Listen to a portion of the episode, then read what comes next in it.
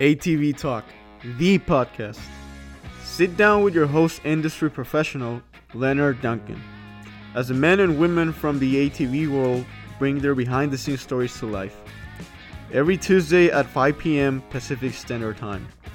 And remember, dream big, it could be your story one day.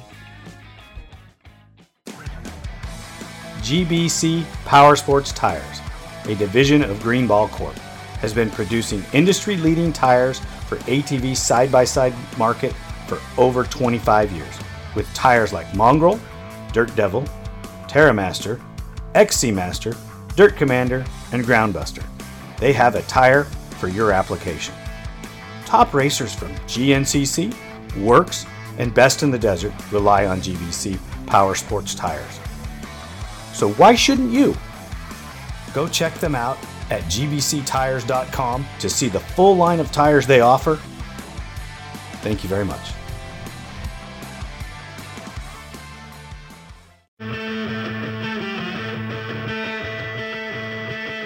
GPR Stabilizer, a leader in steering dampener technology, brings you the new Q5 Sport ATV dampener with better control and handling with an upgraded vane and seal system. Go check it out today, www.gprstabilizers.com or call 619 661 0101.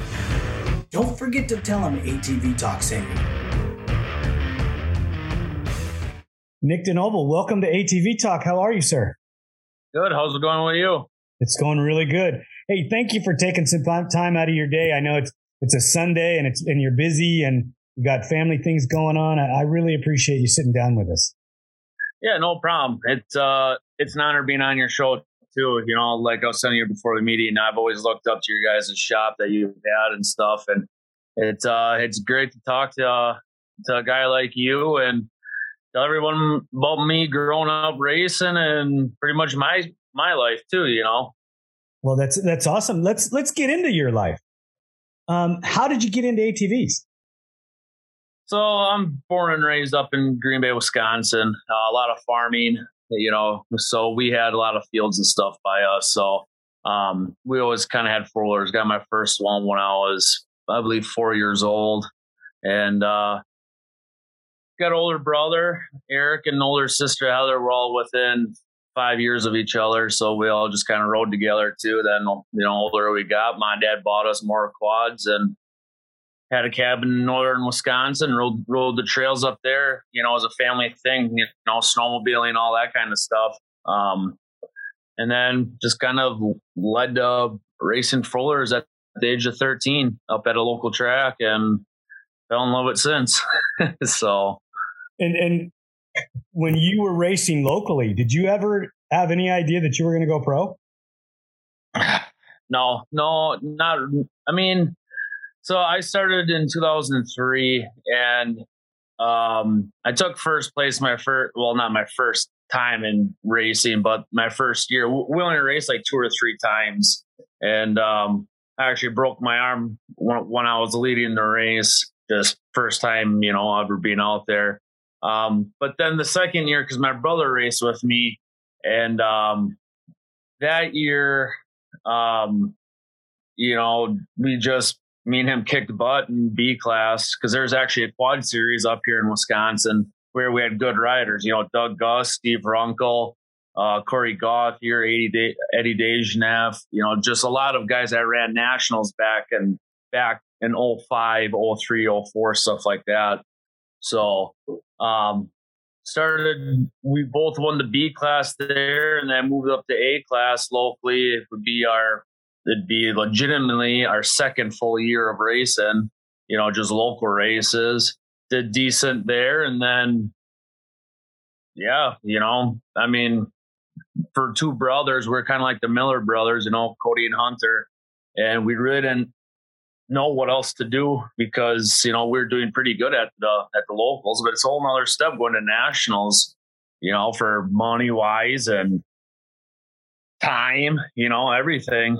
So ended up doing that in 2006 because, well, yeah, we started kicking butt here locally, and there we were at nationals three years later after just started racing four wheelers. so when you went to nationals, did you start in the lower divisions or did you guys jump right into the pro class?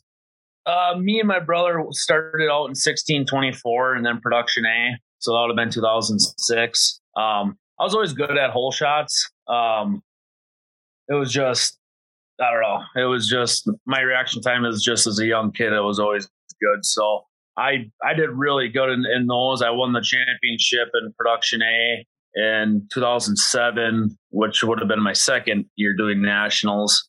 Um, but the first year, um, I think I took like fourth in 1624 and then like seventh in production A. And then uh, my brother actually crashed at the first round of 07 down in Pell City, Alabama, and shattered his foot.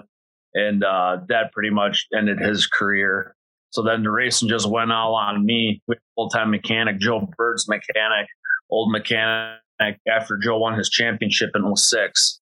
Um, actually, no, yeah, 06, Chris Delegard. So, you know, I was a senior in high school and I was running pro am with Clay Holmes. Um, you know, taking second place and swapping out first with him. That was when that and WPSA were together. And, you know, my mom, dad stuck everything to me. You know, we were family owned. I had sponsors, you know, DAS that helped me out, Charlie Design, Motorworks, uh, DWT, you know, companies like, like that were giving me free product, but it wasn't a living. Mom and dad were making, you know, were paying me to live on the road, you know, and, and go racing. And, um, so 2006, I got my first win at nationals and we knew we had potential. So then that's why and dad went, and spent the money on a full time mechanic, you know, in the pro am days, which no one really did that, you know, and so just went from there, you know, won the production A championship in 2007, runner up in pro am in 07. Uh, 2008, I just stuck to pro am and took second place again behind Thomas Brown. And then 2009, I turned pro. So started doing nationals in 06 and turned pro in 09. Um, you know, so, but I trained with Joe Bird from 2005, six, seven, you know, and then after him, Digger Doug is two, two hours from me. And I started training with Digger and became his kind of like little protege after Russell Shoemaker kind of fell, you know, quit racing and trained with him and then got hooked up with Josh Creamer after Doug retired, you know, back, back in 2010 and got hooked up with Creamer. Uh, we're really good friends and um, just hooked up with him and got even faster, you know, and you know how the, you know how the ATV industry died and pretty much there, you know, it, it ended and yeah. So you you slowed racing down after the 10 season? Um 2013. 2013. So I did pro 2009, pro 2010, 11, 2012. I did halfway and shattered my foot at High Point. Uh, I think I was running sixth in in, in points in pro. Um, and and I was running six there, shattered my foot, and I thought that was pretty much done because I had two kids at the time. You know, I was I was 23 years old with two girls. My dad owns a sewer and water business, and you know, at that time, there's really no factory support. You know, Can Am was dropping out. Otherwise, it was just Yamaha, and that's when Chad got his first, you know, his first factory deal with them. It was 2012 there, and it was pretty much. I thought it was Dunzo for me. But then Walsh, um, Walsh picked me up in 2013 riding his Suzuki, um, one last year because uh, I I lived down by Walsh's pretty much all my preseason because I'm up in Green Bay, so we start getting snow in November, you know, and we can't ride until end of May. I mean, it's raining. It, it, it was raining here all week, you know, and it sucks for training until pretty much June. So yeah, so I pretty much lived down by Walsh's for quite a few years, and uh, luckily he gave me a ride in 2013. Otherwise, I was, I was going to be done completely. You know, um, I, I wasn't training though. You know, 2013 I was working full time for my dad and just riding at the nationals, and I think I ended up taking seventh overall that year.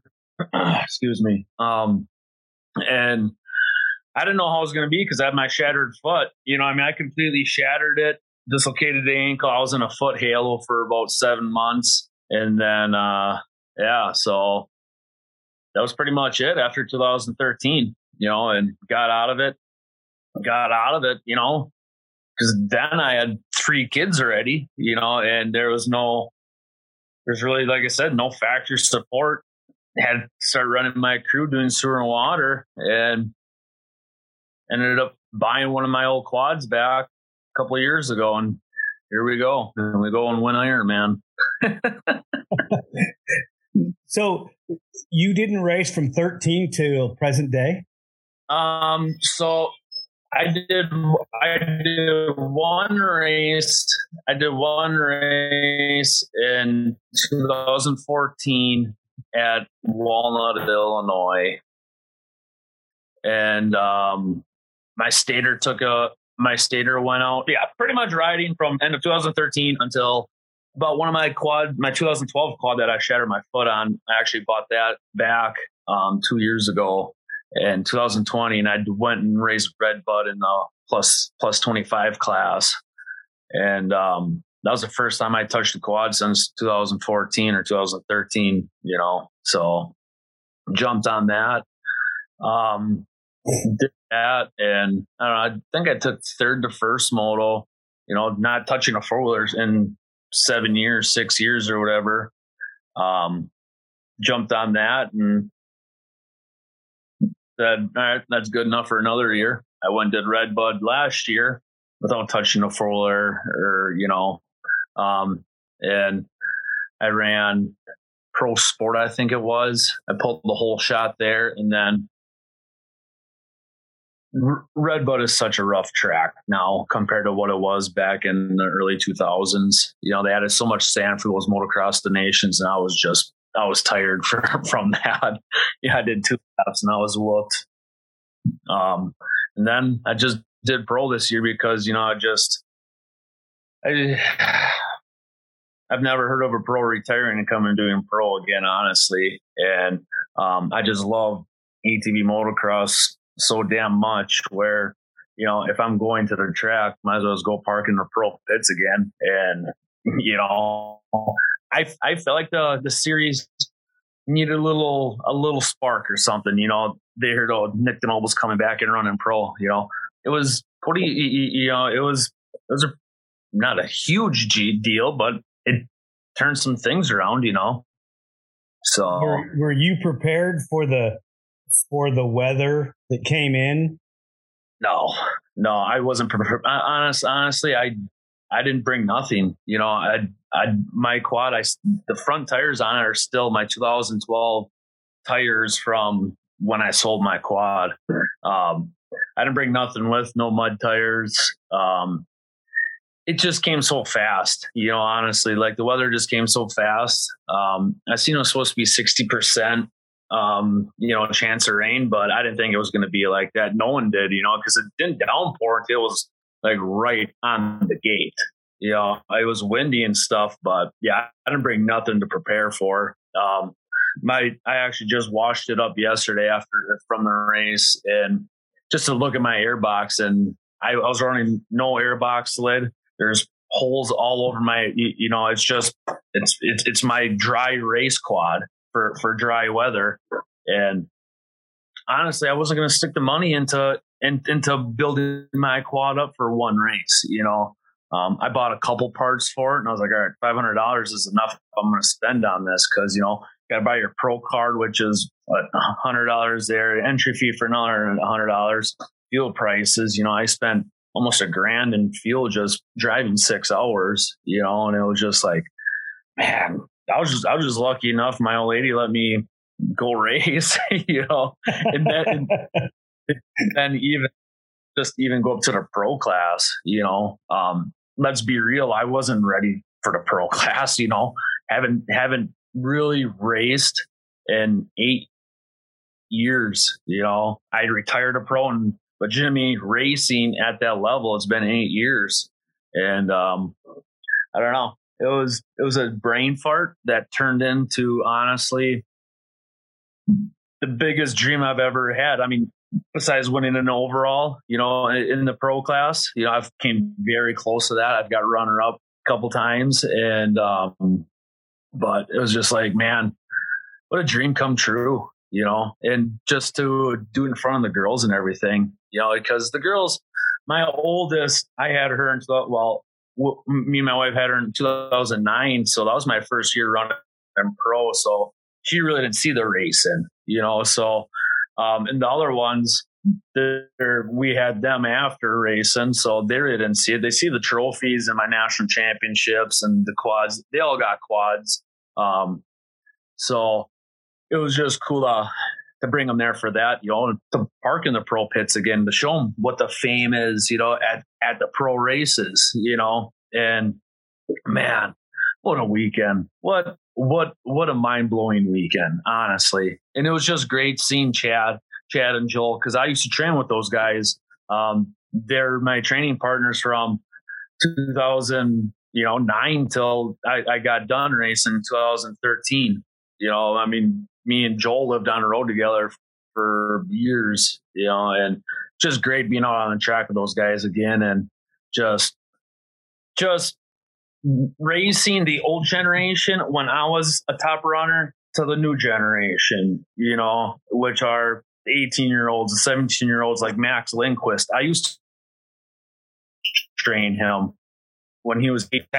It was just, it was awesome, you know, especially for giving, giving, you know, my family gave up their life to ATV racing. We were a full privateer team my whole life, you know, so my mom, dad knew knew what that win on Sunday meant, you know, and and especially as knowing being my final hoorah race, you know, like I just did it just for fun, just like just to stir shit up, you know, that that that's all it was, and man, we ended up coming out and winning that second moto, which it was, you know, that race.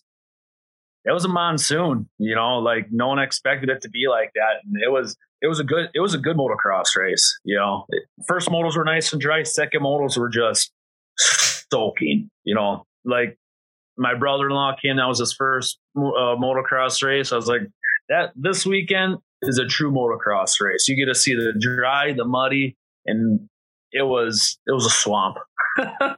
but we came out with a win that I've never had before, and man, does it feel amazing.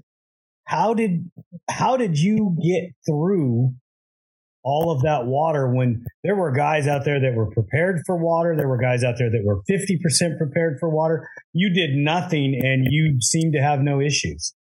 No i i honestly oh man my grandpa passed away a couple years ago and and he he he never missed one of my races you know so he was there for my whole racing career until two years ago until I started back up.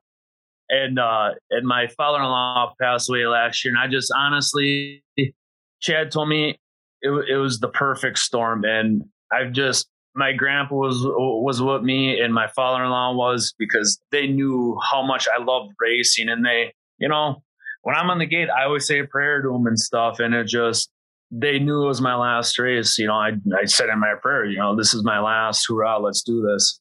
And what do you know? I was just like, man, I don't know. I, I, that, that's what I think it was. It was just, I don't know. I mean, I mean, what do you, how do you explain it?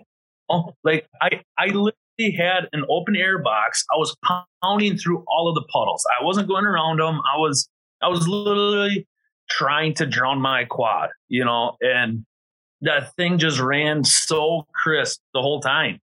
And I don't know. I don't know. I don't know how how how does something like that happen? You know, and it's just it's just unbelievable, and it's just man, divine intervention. Yeah, you know, it's just yeah. That, that that's pretty awesome. So you know, it, speechless. Honestly, you know, it's just it, it's just a story. It, it's just a it's just a thing you never hear of. You know, and it's just man, and I didn't like like I said I didn't prep for nothing. You know, we just went down. as it were going to a dry motocross race. And man, that was awesome. It was awesome. What'd your girls say to you at the finish line Uh, I don't even know. If, I mean, they're just pumped, excited. Like we didn't even know what happened. You know, I mean, you, you didn't know who was in the race, who was on the lead lap, or anything like that. You know, there's only legitimately it was only me and Wesley that were racing. You know, everyone else were a lap down or more than a lap down. So it was legitimately it was just me, and Wesley Wolf out there racing, and man, I got off and it was just ecstatic. Honestly, it it didn't even hit me. Um, Cody Jansen came down, long, long friend of mine, and Casey Greek, like, dude, you just won the race. And I was like, no, you know, shut up. You know, just, I was just all riding in the mud, but I knew that I beat Hetrick, I beat the Fords, I beat everyone because they're just sitting around the side, you know, the first lap. And then I was like, all right, as, as long as we make it two laps, I'm ahead of those guys. So I'll be like a top five finisher in case my quad died, you know? And well, here we were eight minutes in or eight laps into it, and the old Honda still still giving her. So, man, Wesley, it was just the girls blown away. Wesley was riding a Honda too, wasn't he? Yep, yep, yeah, yeah. Wesley was Honda. Me, um, there wasn't too many Hondas out there. Um, there's this number 101. He's from like Argentina or some. He was on a Honda.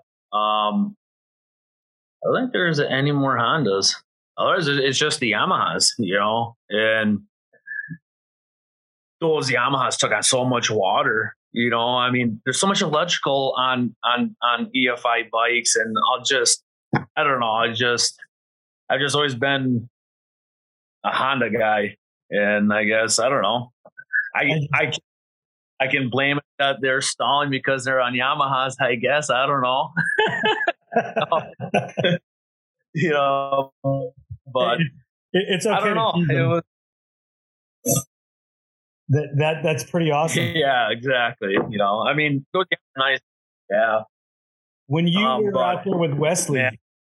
when you and Wesley were going at it, how close were you guys to each other throughout most of the race? So I didn't I didn't even know Wesley was up front. I didn't know what position I was in. Um, me and Brandon Hogue went after went went with each other there for, went at it for a while for probably like a lap or two. Um, I was you know he was definitely saving his bike because I was just plowing into the turns. Like I know I stuffed like stuffed him into the turn probably once or twice and, I apologize to him about that. You know, but it was just I I had nothing to lose, so I just I was just fighting with him for a little while. And then last lap, I seen a Honda going pretty good yet, you know, so I thought it was Hogue again, but apparently it was Wesley Wolf. So we, um, at the white flag, um, he was right in front of me, like 15 seconds in front of me. And then I passed him after the Godzilla jump. You come down this hill. I mean, I was I was booking it down that hill pretty much all day, and and um, made the pass there on the final lap, and I had no idea it was for the lead, you know, and um, passed him on the final lap, and just went, you know, was just kept going. And all of a sudden I looked back after a checker flag because I got the white flag again. And I was like, well, what the hell? You know, I like, like looked back and I don't know if I should have kept going again or not, you know, but I knew I passed Wesley. And then I just pulled off. And that's when Casey and, and Cody came there like, dude, you just won the race. I was like, how, how, how is that even possible? I, I didn't even know who, who I was passing or what, you know. Um, that that Logan Stanfield, he was out there riding yet. Um, but I think he was like two laps down. But like I said, it was just me and me and Wesley. But I got a rock stuck in my rotor, um, and my tire was locked up for half the track. So I one of my lap times was like five minutes. I ended up going on top of a jump, rolling it down, you know, getting a rock out, and then finally I took off. And after that, it was just pretty much cruise control. Because by that time, the water was pretty much three quarters away pushed off of it. You know, um, the flagger started digging trenches and stuff for the water to, to, to run out. So it was actually a pretty decent track. Um, it just sucked that that many people, you know, fell the first lap. Like it kind of sucks winning, winning that way. You know what I mean? Where everyone just falls off the first lap, you know, but it's part of racing, I guess, you know, and it's, man, it was, it's a race. It, it, it's it's a race everyone's going to remember. You know, is is a monsoon race, and then an eight year retired pro comes out and wins the second moto. You know, just just the whole story of the storm and everything. You know, it's just going to be it's awesome, it, and it's awesome to be part of it. You know, man. Were your mom and dad there? No, no, they weren't. They had to do some bulldozer work up here, like clear clear some trails out at one of his properties.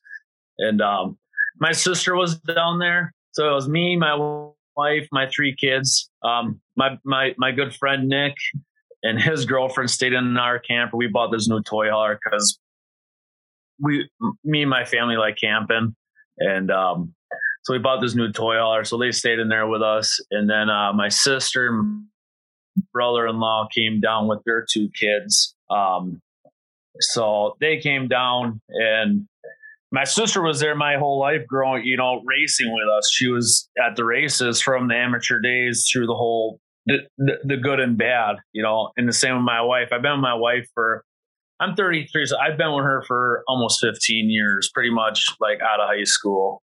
And um, so she's been around it the whole time too. It was just cool. It was just cool doing my last race around them. And my God, my my, my godson, uh, my sister's son, he was there, and you know, he just always talked about Uncle Nick, you know, racing and stuff. But he's so young, he didn't know he doesn't he, he didn't know me racing and stuff. So it was cool to do in front of everyone. I wish my mom and dad were there, you know, but it was cool. Um, because like I said, I work for my dad. You know, I see him every day, and um, he pulled me he pulled me to the side the other day and you know hugged me and said i'm proud of you and wish i was there in that you know because we had a lot of hard times you know financially with the racing back in 2008 you know seven you know back back in the depression days or whatever. Um it was good. It was man it was it was just what was that phone call like honestly, like uh he was up at the cabin. It was it was real short. It was actually kind of awkward. You know, it was um I was like, hey dad, dad, you won't believe it. Um I just won the second moto. Oh yeah, yeah. Good job, bud. Good, good. All right, gotta go. I was like, oh, okay, thanks. you know, but you know, he was up at the cabin doing yard work and stuff, which you know,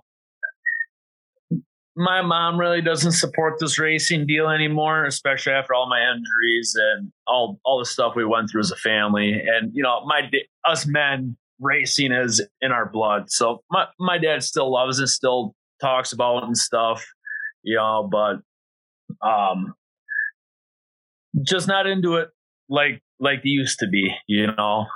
10 years ago. I mean, 10 years flies, you know. It was just man, but I got home, I got home, and I guess just seeing them in person, just getting a hug from your dad, you know, and just hearing that from him, just uh, you mark that off the off off the checklist, you know. What'd so, your, what'd your brother think? Um, he was he, he was pretty pumped. He was um. So my brother actually lives right down the road from me. He lives about an eighth of a mile away, and um, he came here. So I got home Sunday from the race, and I've been working down in Milwaukee out of town. So I'm gone during the week, and I come home on the weekends. And um, he came home. He stopped here last night and gave me a hug, and we're all teary eyed. He goes, "Man, you, you finally did it, and proud of you." And you know, pretty emotional. You know, it's it's just uh, it's a lifelong dream. You know, to do to win a pro race. You know, it really is. And then to and then to come out and come out of not riding for so long, you know, and do a 24 minute moto. Like the first moto, I did the I did the moto solid, you know. I mean, I wasn't I wasn't so I wasn't slow, you know. Chad and Chad and Joel finally lapped me on the final lap. So, I mean, that's pretty good for not for, for not riding how many years for 24 minutes, you know. Um, but the other guys, I mean, I had the other guys in my sight, you know. I mean, it's not like I was like a C class rider out there, but it was just, yeah. How did it, how did it feel jumping big after all that time off? Um, I love jumping, you know. So like I, even on snowmobiles up here, I'll jump and stuff. But them were the biggest jumps I've ever seen. Um, and that's why I went to Ironman because I've never been there before, and I've seen how big those jumps were on TV. But seeing them in person, I'm like, holy shit, these things are huge. I mean, that Godzilla jump, you're you're jumping off, you're jumping out of a valley and just going into the sky you know, in your fourth gear, just wide open all the way up to it and coming down. I mean, Friday, we got there Friday morning and just watching amateurs jumping. There's this triple in the, in the middle that the amateurs got to do. And that thing is huge. I mean, these guys are getting 15, 20 feet in the air, 25 feet in the air, you know, and the lip looks like a Rocco's leap, you know, just built into this hill. It's like, oh my goodness. You know, and exactly, I haven't rode in how long. Is like, man, like I, I went to Wean Wienen, my wife, I went to Headshot. I was like, I don't think I can jump these. You know, like seriously, like, I mean, I, I might have to pull out of this. I mean, these things are big and I got to go to work Monday. You know, I mean, if I get hurt, I'm, I'm out of the family business and stuff, you know, like my racing, when I go racing, like my mom, they're like, that's on you. You screw yourself up. No longer, you know, you're you you can go work somewhere else, you know. and wow. um, yeah, so but it was just just looking at those jumps and like, holy man, I don't know I don't know if I can jump these, honestly, you know, but as soon as I jumped on the quad, I was back at home again and I I, I jumped everything the second lap. The first lap I rolled everything and I was like, all right, let's just go wide open. You know, I mean, that's all you can do with big jumps like that. Just hit them fourth, fifth gear wide open, whatever's not lugging, and just sent everything to second lap and then continued doing it during qualifying. You know, I only did four laps in qualifying because my arms were just so tired. You know, I haven't rode.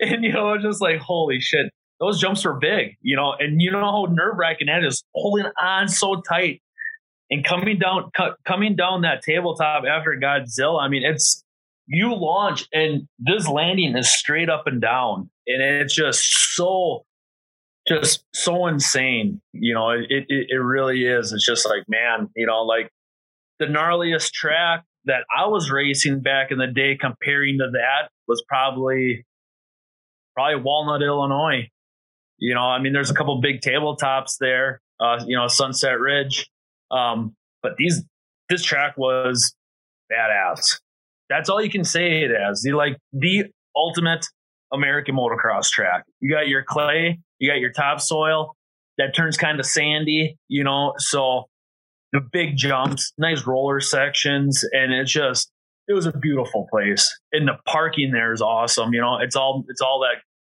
we call millings, grinded up blacktop. So it's all nice gravel parking.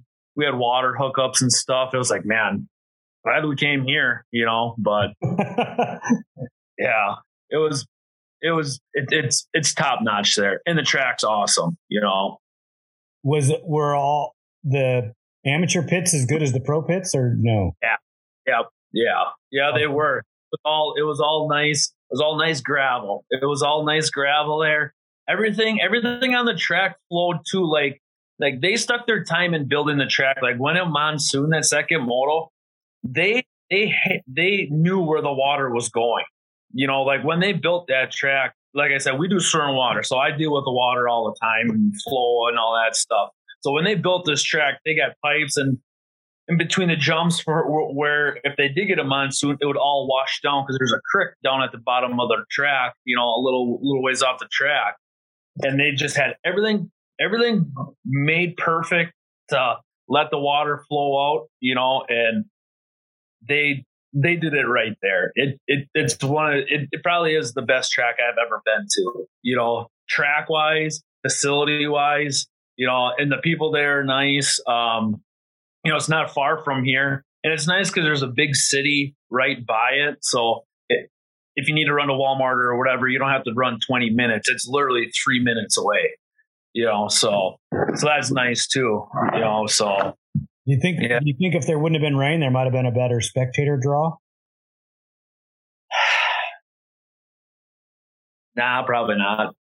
no, you know I, I, honestly like that's that's why i go to the races too is just to see how many racers come to it and how many spectators come to it because like when i was racing all the factories were there there were three suzuki teams two kawasaki teams four can-am teams you know so it was huge wpsa was there and um just seeing what it is there now i mean honestly the only spectators is are the people at the races. You know what I mean?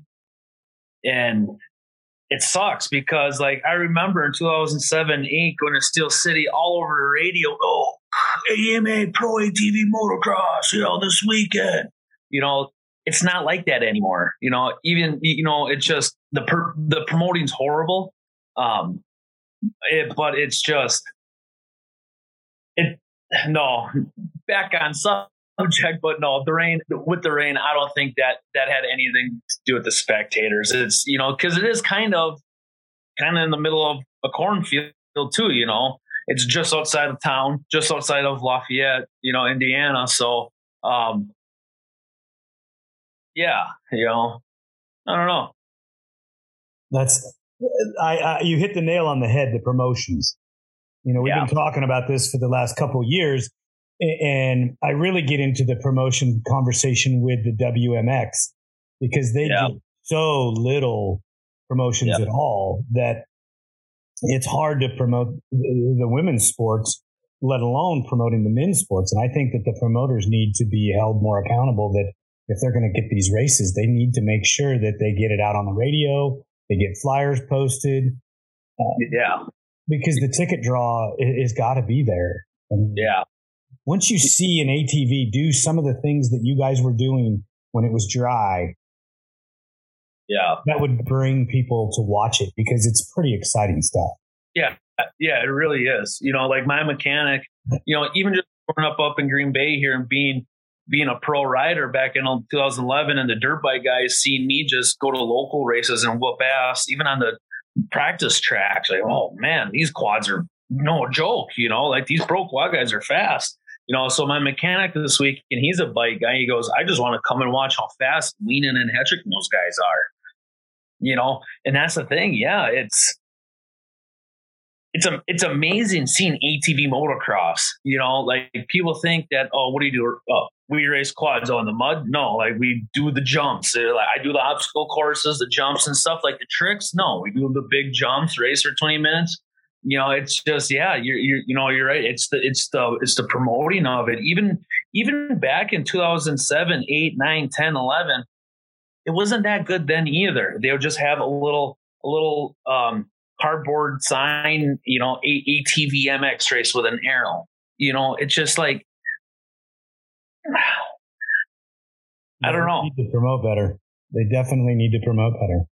yeah, you, you know, but I can I don't know, AM, you know, I'm not part of AMA, well, you know, AMA member or whatever, but you know, like I don't know what the what the ATV series gets for spending wise on the season and stuff. You know what I mean? I'm sure they get some sort of, you know, balance from the AMA or whatever, you know, to to spend. But I know off of my winnings off that second moto, um, you know, they can't be getting much. So I can understand why they're not promoting it or, or you know, promoting races or they're just putting it somewhere else. You know, I don't know. all, Like, all the gate money's going in the in the track owner's pocket. yeah, you know, it's just like the track owner, if he really wanted to make money, he'd be out there promoting the local radio stations to get the Yeah. draw of the spectator in there. yeah. Steel City did it. Steel Steel City always did a good job at promoting. Um, like they actually put billboards up of you know back back when Wimmer and Doug Gust were were you know they had the rock star they stuck money into billboards and shit, you know, and that actually Steel City was probably one of the biggest, you know, spectator races we have, you know, we used to have. But it's, you know, but like even going to uh, going down to Indiana this weekend, there were no signs going down the road. You know, you're just following your GPS to get to the track. You know, it just like, is it that hard to make a sign? You know, I don't see. With, do you see any promotions on social media either?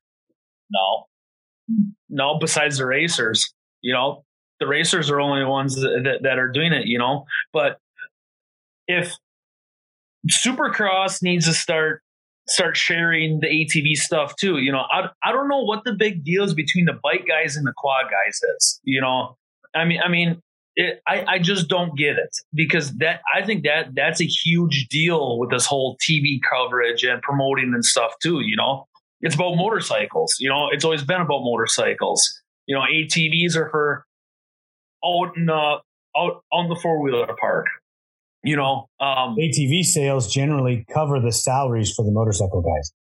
Yeah exactly. Yeah you so know got it backwards. Yeah. If they're gonna if they're gonna if we're gonna pay those guys all those big dollars shouldn't their sales support it? And if you're yeah. not going to do that let the atv guys have the money and promote the atvs because i believe that if you could get the spectator or the, the general consumer to see what an ATV can do in its environment, yeah, I believe that you'd have a bigger draw of people watching it. Mm-hmm. Promoted on pr- promoted during Supercross races, you know, on TV, you know, it just just put up a four wheeler the four wheeler season schedule, you, you, know, during during a commercial or something like that. Yep. You know, just small know, it's just like like I, I remember seeing Thomas Brown getting interviewed down at the Dallas Supercross and stuff like that, which is super cool, but you don't see it on TV. They show it at the arena, you know, oh, Team USA won over in Germany and this and that, Thomas Brown, you know, it's not on TV, you know, so it's not helping the sport doing it just at the arena, which yeah, it's cool being at being at the arena, but it should be on TV. You know, that's where everyone that's where it's at, you know? Well, that's going to get, that's going to get more awareness. I, I, I don't know if you've ever done any TT racing, but when you watch an ATV at night on a TT track, it's yeah. poetry in motion. It's freaking, it's unbelievably awesome to watch because they're going yep. so fast and they just drift through the turns. I mean, short of watching these guys jump the big jumps. Yeah the, the, those things are what they're made for. I mean, yeah. And the new athlete can do things with an ATV. I mean, whoever thought you could whip a quad like that? Yeah, exactly. yeah. like so, some of the stuff they're doing these days is like, yeah, that's that's pretty insane. Uh, I watch this, the videos, you know, because I've been around a long time. I mean, I, I, I come back when we raced 250Rs with stock suspension because that's all there was.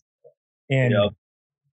I remember racing 250Rs with stock suspension because that's all you could get your hands on. Yep. And whipping a quad at that point, you know, was unforeseen. There's just no way that you could do that unless you're crashing. Yeah, you turn the handlebars a little bit and that'd be it. Yeah. But yeah, even watching Digger ride back on his D400 and Natalie back in the day, those guys never really whipped quads, you know? It's just like, man. And and those guys were probably heroes if you think about the the sport of today. I mean, yeah. they would still be dominant because they're so physically strong and they train yeah. so hard. Exactly. You know, I mean, I don't, I, I don't know the, the training regimen of some of these guys, but when you talk to Joe and you talk to Gust and you talk to Natalie, they, really took it to a whole new level. Yeah, yeah, they did. You know, and honestly, I kind of have that same mentality too, and that's why I came back to this race also as well. I trained with Joe, I trained with Doug. You know, like me and Doug would go to the gym for four hours, and we would swim laps for an hour, hour and a half, and then an hour of doing this, an hour doing this, and it's just like man, the guy was 41 years old a six pack, you know, just, just, just naturally jacked, you know, and then you got Joe Byrd that we're doing a 20 minute moto and then you push your quad around the whole track. And it wasn't him telling us, he's doing it too. Up and down all the jumps, you know, in the in the Tennessee heat, getting ready for Loretta's and stuff. It was like, man, you don't see training like that anymore. All they do is pretty much ride, you know.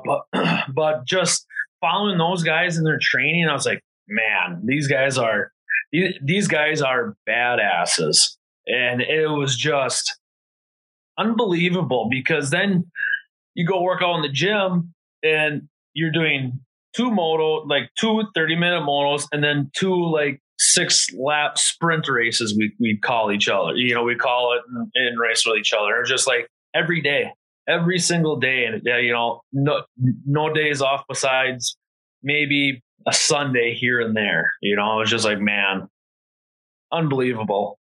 When you went to the race and you didn't prep for it as far as training, I know you probably physically work hard um, in your job. What was your mindset on the on the starting gate, knowing that you hadn't went through some of that rigorous training? For, for Fred Ironman, yeah, all up here, all up in my head. Honestly, that's that was pretty much. I, I honestly, I'm a sewer rat. I I work and you know I I tip back the 12 ounce cans and that was my. Tr- honestly, you know, and, and, Jenna's my, my, wife's like, Nick, how are you going to last 20 plus minutes? I was like, honestly, Jenna, I'm just going to tell myself that I'm going to just go out, ride my quad and last 20 minutes. And I did, you know, and I haven't, I, I stretched, I stretched a little bit before it and my hamstrings were so tight. I was like, oh, yeah, I can't do this. I'm just going to get on the roller and ride. You know, I was just so tight and it was, I just put it in my mind that I was just going to last last the moto. You know, Digger, Digger, Digger, and Doug real Doug, uh, Digger and um, Joe really, really taught me, or even Wimmer. You know, I, I used to train with Wimmer. Um, racing's ninety to ninety five percent mental. You know, 10, 10 5 10 percent physical. Is that true? No, because you got to be you can't be 350 pounds and being a you know pro you know pro motocross racer but you know if you have it up here and i don't i don't know how i made it those races honestly because exactly i didn't train at all i didn't i didn't run i didn't like my wife's like a week before she was don't you think you should get up and go run at least like doesn't would that make you feel good i was like no we're we're just going to go there and we're just going to run it. You know, we're going to get off the couch and go run, you know, run the quad. And do you think your maturity, yeah, as far as your maturity in your mind from racing, you already knew what you were prepared for. So that helped yeah. not, uh, because I know that racers can mentally take themselves out of the loop instantly. And it seems to me like you were relaxed enough that you you stayed in the game because you didn't take yourself out mentally. Yeah, you actually hit that right on the head. Yeah, I um be, being lined up with those guys, and I'll be honest, like I wasn't looking at the younger guys like, oh my god, I'm scared. Uh, you know, I'm, I'm scared to ride against these guys. I'm older, have respect for your elders, you know, kind of deal. And I knew they respected me. You know, like I knew I was respected out on the gate because they were young when I when I was racing and they seen me and I was just full, fully respected out there and just sitting on the line. I had no worries. Like like like I I pushed all the. I was nervous, but as, soon as that as soon as that thirty second board went up, it all went away and I started ripping this hole shot and just ride. You know, I knew I wasn't going to keep up with with all those guys if I would have tried sprinting six laps. You know, if I would have during qualifying, I sprinted. I, I I did two. I did two hot laps. Like the first after I bombed everything, the second lap, I put two hard laps in to try getting a fast lap, and um, I pulled in some mechanics there, and I was like, Nick, my arms are jello. I'm I can't ride anymore. you know, and um, I just sat in there for about a half lap to a lap and just went back out and just instead of worrying about putting a fast lap in, I just rolled. You know, I wasn't charging hard into the turns, but I was just riding. And I did the same thing for the first moto. You know, I just I knew I wasn't gonna I knew I wasn't gonna keep up with those guys. You know, it like yeah, there's just there's no, no way I was going to. And um so I just went out and rode. And and luckily I got in a battle with that Honda from Argentina for half the race and it turned out to be a pretty good race. And then, you know, I had fun. You know, I was I was back in an element and I wasn't back on my own. You know, like out in the back, far back, just cruising around. I was actually in a battle for pretty much most of the race. And then the second race came, it was just a monsoon and it was just all right, here we go. Last final race. I I know I'm a good mud rider and this race is calling me, you know. You get tired at all in the second moto? Oh, no, I really didn't because I mean you you weren't pushing like you were if it was a dry race, you know, like charging the jumps and stuff. You know, um, I, I, I think I, I, I got tired from being excited because of all the passes I was making. Like the first lap, the first lap, I went from back in the pack up up to the probably top five. You know, in just one or two turns, just always go inside and push out. Well, I think I came down that hill of Godzilla and Hetrick was on my right and I went onto the inside and I just stuffed him, and he actually got stuck on the berm. And like my sister has a video of that, and and like I seen, it, I was like, oh shit, you know. But it's racing, you know. But in a mud, you know, mud race, you just go to the inside, you know. But I understand those guys. Those guys had to worry about their motors, you know about, about points, about all that. You know, I didn't have nothing to lose. I was I was literally trying to beat my quad to death, knowing that it's getting hung up in my shop. You know, and man, and how it all unfolded too. You know, it was just unbelievable. It really was. Like like it's it. You cannot it, it's just a story you think is just made up, you know. That's what makes it so cool. Is is it is the fact that it was it's such a awesome story. The way to tell it. Um, you just made a comment about your machine. So, are you going to change anything about the machine before you put it up, or are you just going to put it up the way it is? Um, I'm just put up the way it is. I just drained the oil in it, drained the oil in it, coolant, gas. I got all the fluids out of it. So clean it up and I'm just gonna put it up in my up my shelving where you can see it, and that's where she's gonna sit. I it's I I have so many stories on that roller. It it's I won the second moto on a 2012 race quad that hasn't been touched since 2012. Okay, like my shocks, my Elkas are blown out. I took it by Casey uh, over at Impact Solutions, and he wanted me to send them in because he couldn't he didn't have the parts to, to rebuild the shocks because they're just they're so old you know they're 10 years old and man there's so many memories with that so many memories with that floor and then just polishing off polishing off a pro racing career winning on it i mean what do you do you know i was thinking about putting a 250 motor in it for my daughter but then I'm then I'm just gonna have a motor laying around and you know this and that. So got to hang her up. I got I'm gonna put that up, and who knows? I'll probably get another quad just to mess around on. You know, which all they make are Yamahas now. I mean, the Yamahas are pretty badass. You know, I I wouldn't mind getting on one of those. Um, but have you, you got know, to ride one yet? Have you got to ride a Yamaha yet? Oh, never have. So I've been on Hondas my whole life. Well, my I, I started on Suzuki Z400 one year. Then I then I was on the old YFZs when they first came out, and then I was on Honda from 2005 to 2012. Rode for Walsh on that LTR 450 in 2013, and then just back on Honda. But I don't know. Yeah, those Yamahas look pretty cool. It sucks that they got rid of that of that pro stock class or whatever. You, you know, like Wienen was running Hetrick, you know, with those stock bikes. I thought that was pretty cool. Um, because then then you can just go and rip it with the fast guys, you know, and don't have to spend a lot of money on it. Like That's, if I, that's that's where I think they hurt themselves. or uh, Eliminating that class hurt them. oh yeah, yeah, That is a promotion that it, it'll just allows people not to spend ungodly amounts of money. I mean, Yeah, a pro race quad is what, 30 grand, 35, Yeah. 32 grand?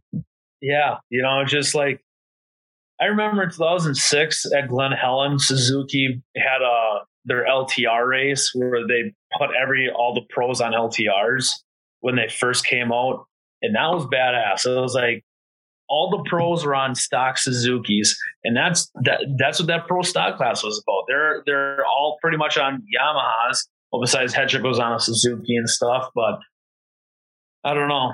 But I personally, in that class, if you're running that, a tether, Nerf bars, you can change your tires. No, no air filters, ECUs, you know, none of that. Just because I know those I, those guys like I know Thomas and Chad were putting di- you know like different.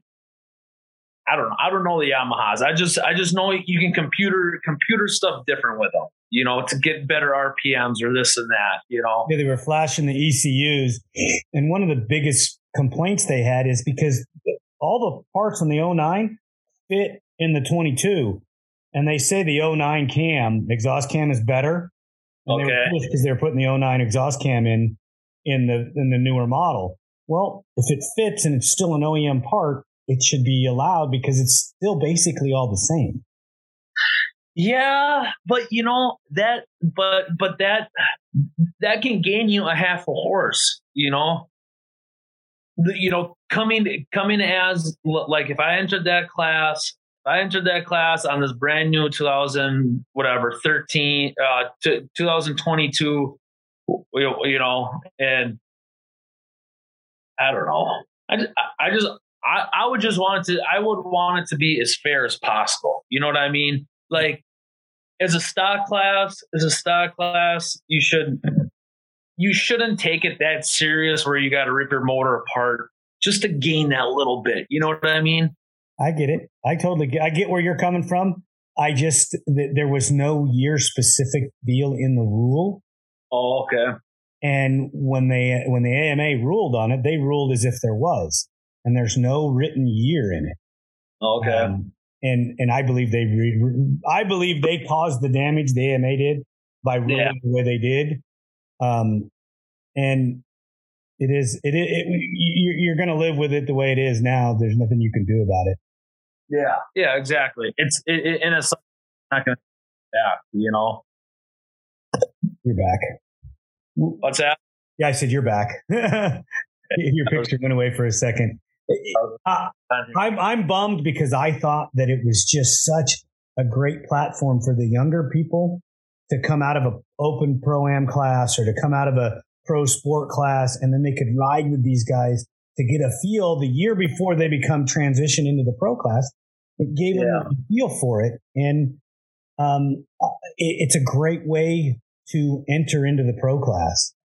Yeah, yeah, it is. You know, and and it's nice, and, and it's nice that, um, yeah, nice you go go buy a stock, go buy a stock bike and go race it. You know, Exactly. I don't know. I wish there was. Sorry, my phone's getting all messed up now. That's okay. Um, I just I wish they wouldn't have got rid of it. It sucks because I would I would have got a Yamaha and who knows hit up a race here. You know, right. it's it's not a full blown pro class, which is nice. You know, You have to spend a shit ton of money. exactly. Yep. You know, it, I think it'll come back, but they're going to have to redefine it a little bit. You know, well, hopefully it comes back before.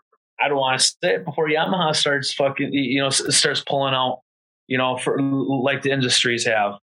You know, if if the four wheeler industry loses Yamaha, you know, making four wheelers, we're screwed. You know, and it's it's the, Yeah. the aftermarket industry will will survive and Yeah. and keep it going like it did before the factories came in. Yeah. What the problem is is is the tooling time it will take for the for the aftermarkets to gain the traction to to do this. Um, Yeah. because there's no base platform other than the Yamaha to work off of. Um, we'll, we'll see. I mean, you got developers like Walsh and Roll and a couple others that that build frames still that that will help keep it going. Yeah. I hope it doesn't come to that. I really don't. No, uh, because I mean, legitimately, it's it. The factory support helps the Supercross too. You know, you know that's how. I was I was there for that era with all the factory pulling out. You know, Suzuki, Can Am, Yamaha, for how big they were back then. You know, Kawasaki and that. I was like, man, that sucks. It like it sucks seeing that pull away, which is good for Walsh and you know those guys that are building you know th- these hybrids and stuff but how are you to get how are you going to get at the dirt bike level running hybrids you know like when they're getting factory like star racing yamaha you know Ro- rockstar suzuki you know like it's hard to explain you know like it's I totally understand what you're talking about because I've been there. I, I've seen the factories in and out four times, yeah and and it's and it's um, the last time they left, they hurt the industry because they hurt the aftermarket guys so bad. yeah I think that they should have supported the aftermarket guys way better. It would have made it. I think it would have lived longer if they would have done that hmm because all they did is they came in and just took over. Yeah they would have came in and used the aftermarket guys a little better. They would have had a better uh, a- better run, and, and they wouldn't have had to put so much pressure on themselves to hold it. And that's what happened is is they just they just couldn't financially bear the weight anymore, and and went away. Um, we'll, we'll see. I mean, you you never know. Supposedly Honda has a machine ready to go. I don't know if Kawasaki will come back. Uh, I'm pretty positive Suzuki won't come out, but no you have a very strong KTM Husky gas gas program. Uh, and Yeah. they're a motorcycle company, but you could, you, you never know. You could see them make an ATV again. you know, and, and those KTM quads when they're out, those are pretty sick quads. You know, I rode one once. Uh, local dealership gave me a demo one. I mean, they're they're they're cool quads. They're set up nice, fully EFI, solid 450 motor in them. You know, because I had a KTM dirt bike too, and it was just like, man, this thing's this thing's pretty badass. You know, but man, we need it back. You know, it's just We do. yeah. Nick, I want to thank you so much for taking the part of your Sunday for me and, and coming out and visiting with us here at ATV Talk. Um, we're going to be doing more and more with the guys on the East.